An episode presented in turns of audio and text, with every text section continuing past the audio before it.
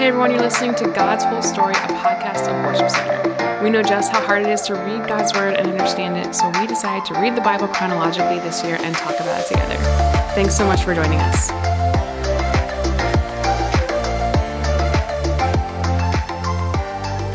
Hey everyone, it's Chelsea, and I'm here today with Chris, and we are in the last week of reading the Bible chronologically. Wow. if you've been with us this entire time, congratulations. An imaginary gold star. yes.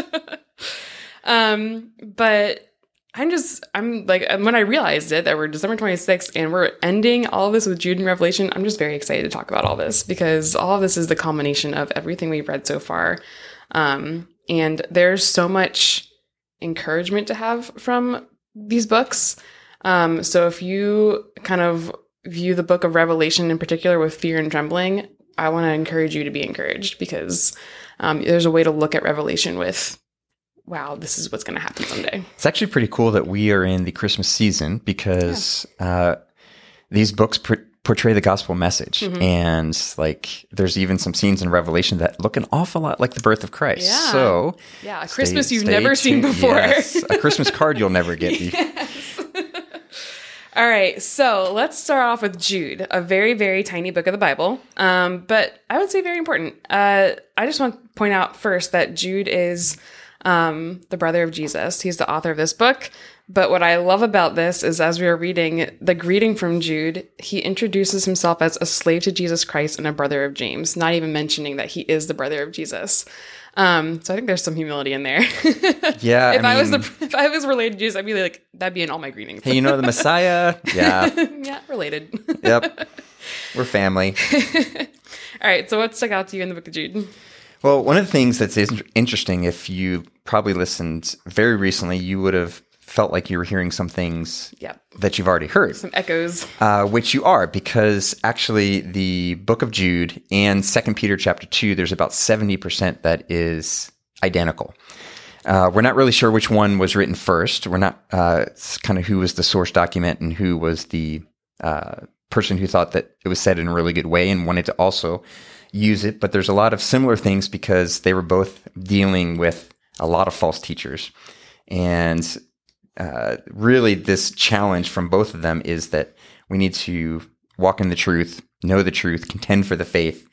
Uh, and so there were some very similar things that were said there.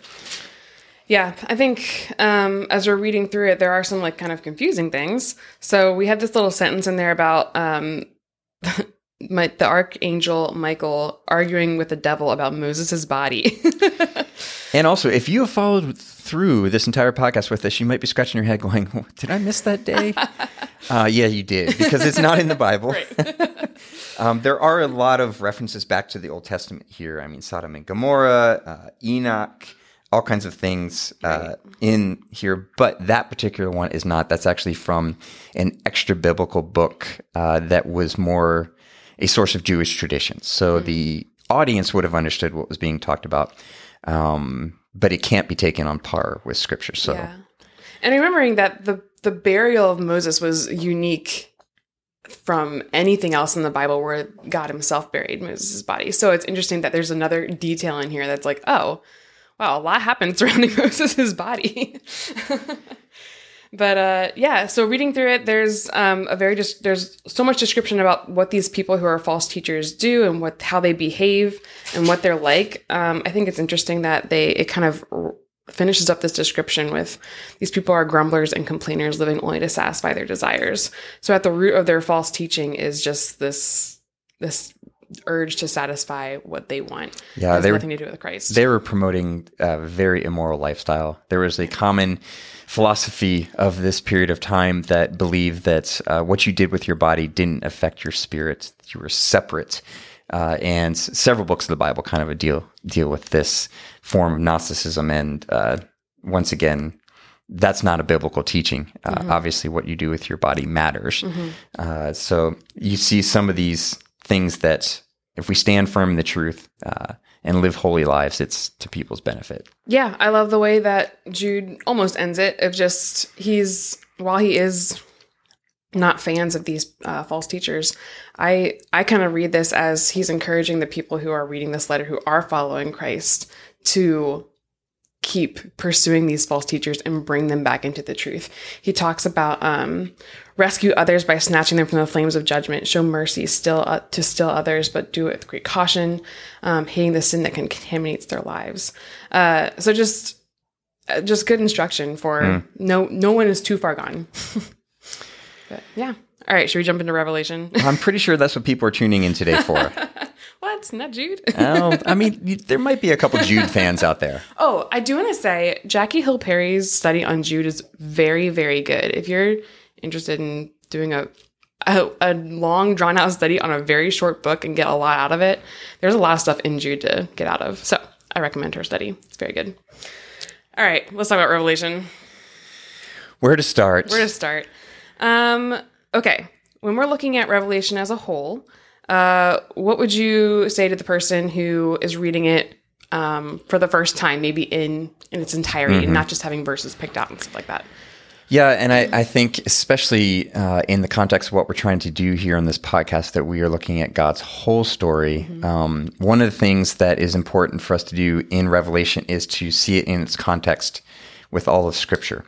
Uh, it's it's not something that we just want to pick verse, random verses out of, or we have heard a lot of things about this book, and uh, we do want to come to it and say like, okay, what what's actually being communicated to the people that this was originally presented to? What is as John receives this message, who is he giving it to? And we are going to get into the seven churches a little bit uh, in our reading today that these were actual seven churches. Some of them we visited before, the Church mm-hmm. of Ephesus, mm-hmm. um, that they would have been the original recipients of this. And so the first part of Revelation is actually considered to be an epistle.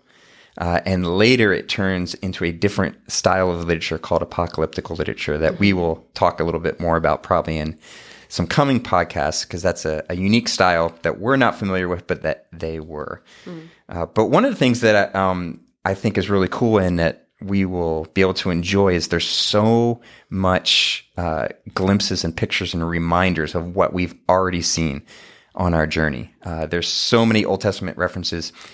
Revelation presents the gospel message in movie form, in very visual, graphic form. Mm-hmm. Uh, I one uh, quote that I heard from Eugene Peterson, uh, who is the author of the Message. Uh, he said that nobody should read the book of Revelation that hasn't read the other 65 books first. Hmm. Uh, not that you're going to get in trouble or something if you do, but there's so much imagery that is borrowed and is used that the readers would understand.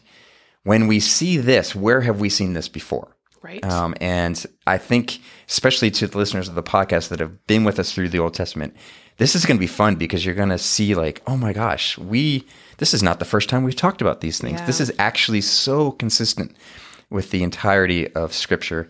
Uh, and that just is such a beautiful thing when yeah. we were able to see that. Yeah, health, having a healthy understanding of the Old Testament will help you have a healthy understanding of Revelation. Um, and I would say if you're if you're reading along with us and you want to really understand Revelation, um, maybe get a Bible that has like those marginal references and notes and stuff because they will always point you back to Ezekiel and Daniel mm. and Isaiah, all these different books that keep having these themes repeated in Revelation. So that you can look at something and say, wait, what? Why are we talking about lampstands? And be like, oh, yeah, we talked about that in Ezekiel. Or, yeah. So. And we actually do have a, a pretty cool vision to start this book off here in chapter right. one uh, that as John's on the Isle of Patmos, which this whole book is also set in the, the context of persecution. Right. John has been exiled to Patmos for preaching the gospel. Uh, the Roman emperor of the time per- was persecuting Christians. So even sometimes when we think that this book inspires fear, that wouldn't make sense to this audience mm-hmm. because they're already suffering. They don't need more things to be afraid of. Mm-hmm.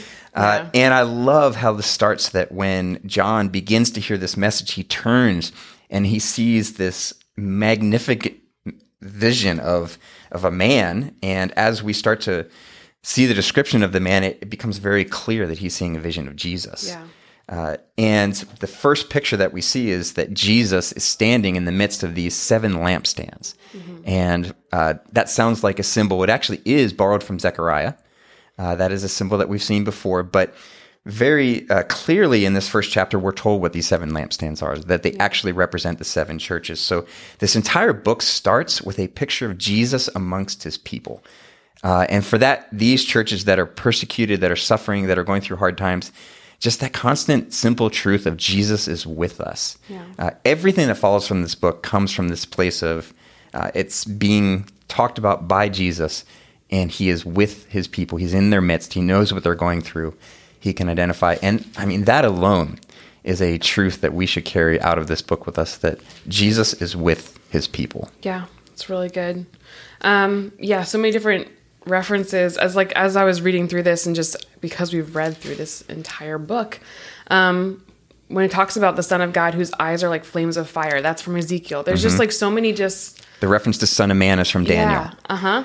And Jesus calling himself Son of Man over and over again. Um, it's so it's so interesting, and uh, I hope I don't get emotional about this because I'm you know hormonal and you know, and I'm just like I'm reading these and it's so encouraging. Like uh, when I saw him, I fell at his feet as if I were dead. That happened already. Like. I don't know. And Jesus' message to John is just don't be afraid. I'm the first and the last. I'm the living one. I died, but look, I'm alive forever and ever. I hold the keys of death and the grave. And to these churches that would have received that and listened to that, knowing that they are being heavily persecuted for their faith, their eyes aren't fixed on their actual problems. Their eyes are fixed on Jesus, who holds the keys to death and the grave. So good. Yeah, and as we then you read through the different things that are said to the churches, uh, there's some very specific things that they would understand that's specifically said to them.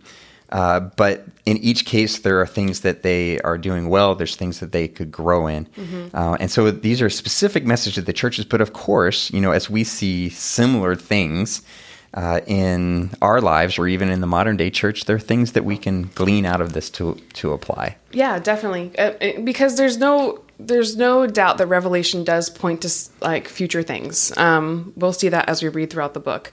But there's so much for us here as we're reading. Again, it can't. We've said this before, but it can't mean anything to us that doesn't mean for them.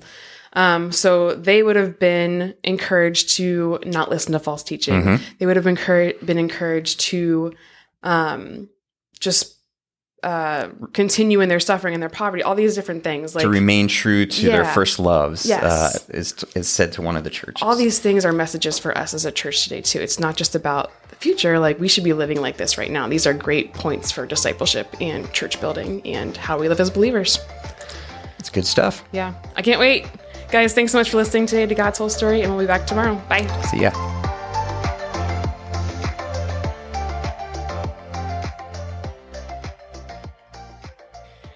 Jude, chapter 1, starting in verse 1. This letter is from Jude, a slave of Jesus Christ and a brother of James. I am writing to all who have been called by God the Father, who love you, loves you, and keeps you safe in the care of Jesus Christ. May God give you more and more mercy, peace, and love. Dear friends, I have been eagerly planning to write to you about the salvation we all share. But now I find that I must write about something else, urging you to defend the faith that God has entrusted once for all to his holy people. I say this because some ungodly people have wormed their way into your churches, saying that God's marvelous grace allows us to live immoral lives. The condemnation of such people was recorded long ago, for they have denied our only Master, the Lord Jesus Christ. So I want to remind you, though you already know these things, that Jesus first rescued the nation of Israel from Egypt, but later he destroyed those who did not remain faithful. And I remind you of the angels who did not stay within the limits of authority God gave them, but left the place where they belonged. God has kept them securely chained in prisons of darkness, waiting for the great day of judgment. And don't forget Sodom and Gomorrah their na- and their neighboring towns, which were filled with immorality and every kind of sexual perversion. Those cities were destroyed by fire and serve as a warning of the eternal fire of God's judgment. In the same way, these people who claim authority from their dreams live immoral lives, def- defy authority, and scoff at supernatural beings. But even Michael, one of the mightiest of the angels, did not dare accuse the devil of blasphemy, but simply said, The Lord rebuke you. This took place when Michael was arguing with the devil about Moses' body.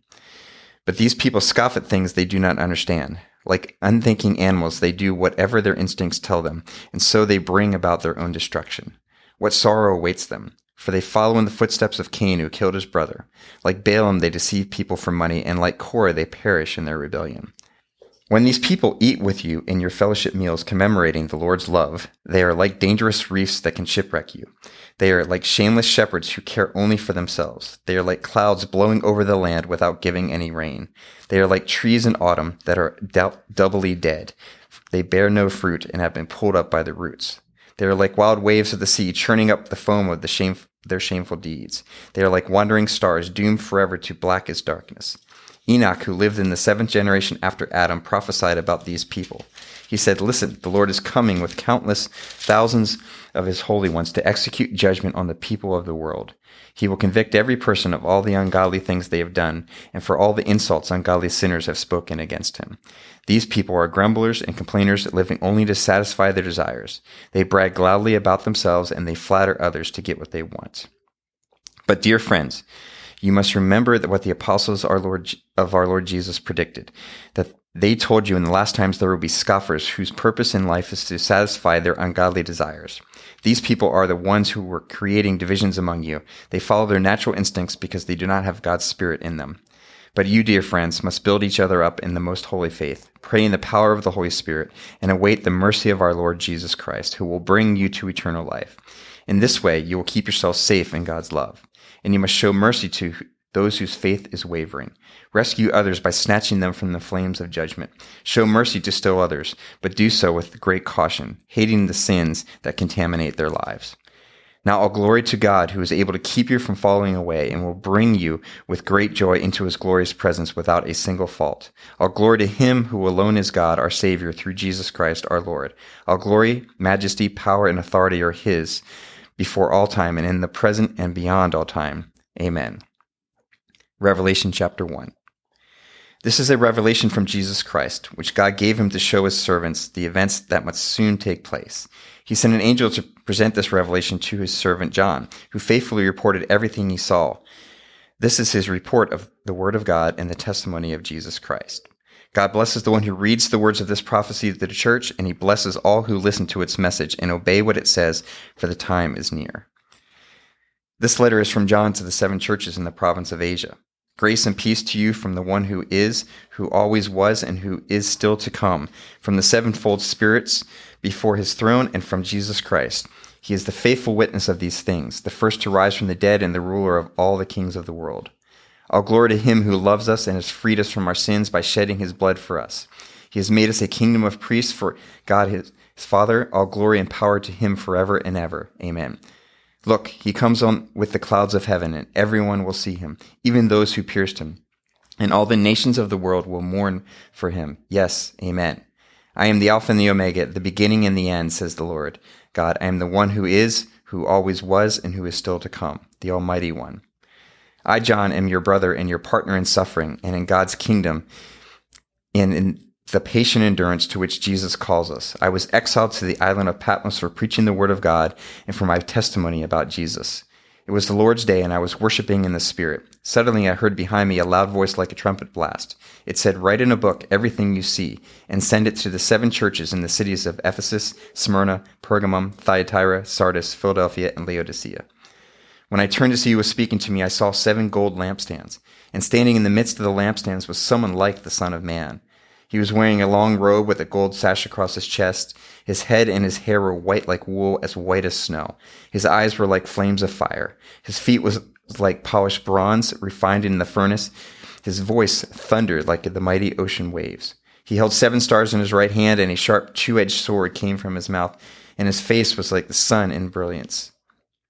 When I saw him, I fell at his feet as if I were dead. But he laid his right hand on me and said, Don't be afraid. I am the first and the last. I am the living one. I died, but look, I am alive forever and ever, and I hold the keys to death and the grave. Write down what you have seen, both the things that are now happening and the things that will happen. This is the meaning of the mystery of the seven stars you saw in my right hand and the seven gold lampstands.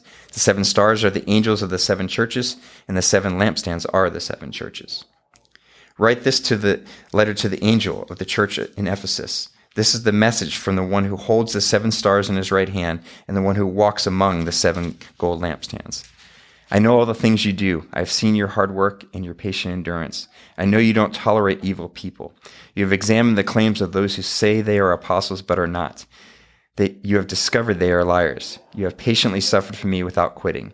But I have this complaint against you. You don't love me or each other as you did at first. Look how far you have fallen. Turn back to me and do the works you did at first. If you don't repent, I will come and remove your lampstand from its place among the churches. But this is in your favor. You hate the evil deeds of the Nicolaitans, just as I do.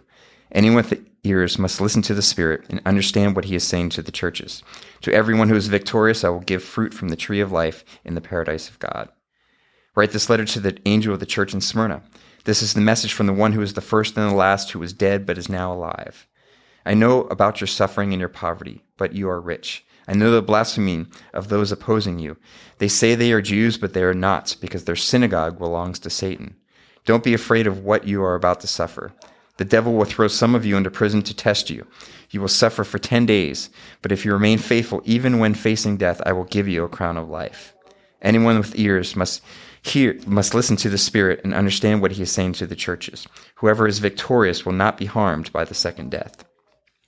Write this to this letter to the angel of the church in Pergamum. This is the message from the one with the sharp two-edged sword. I know that you live in the city where Satan has laid his throne, and yet you have remained loyal to me. You refused to deny me even when Antipas, my faithful witness, was martyred among you there in Satan's city.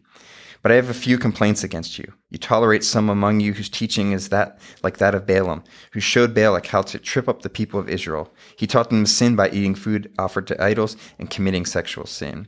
In a similar way, you have some Nicolaitans among you who follow the same teaching. Repent of your sin, or I will come to you suddenly and fight against them with the sword of my mouth.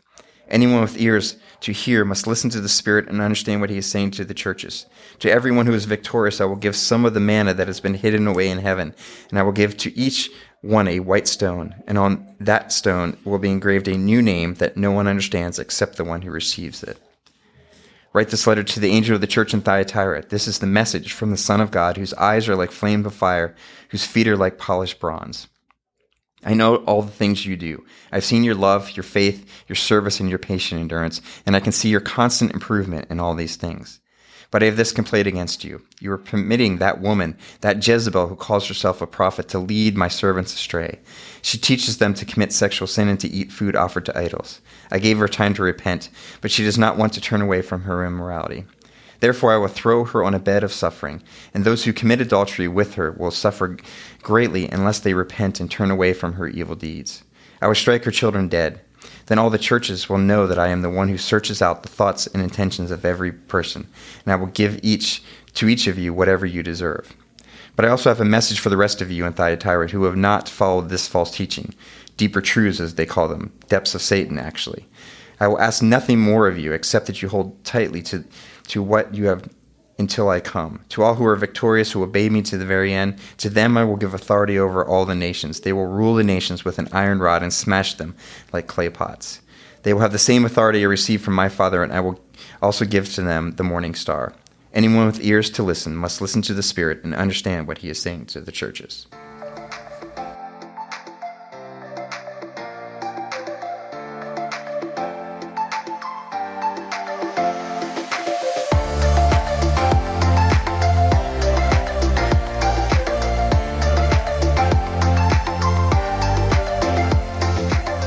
Hey guys, this is Ryan, and I hope you are getting a lot out of God's whole story. Uh, it means a lot to us, even as we are reading through God's Word every single day in the order that it happened.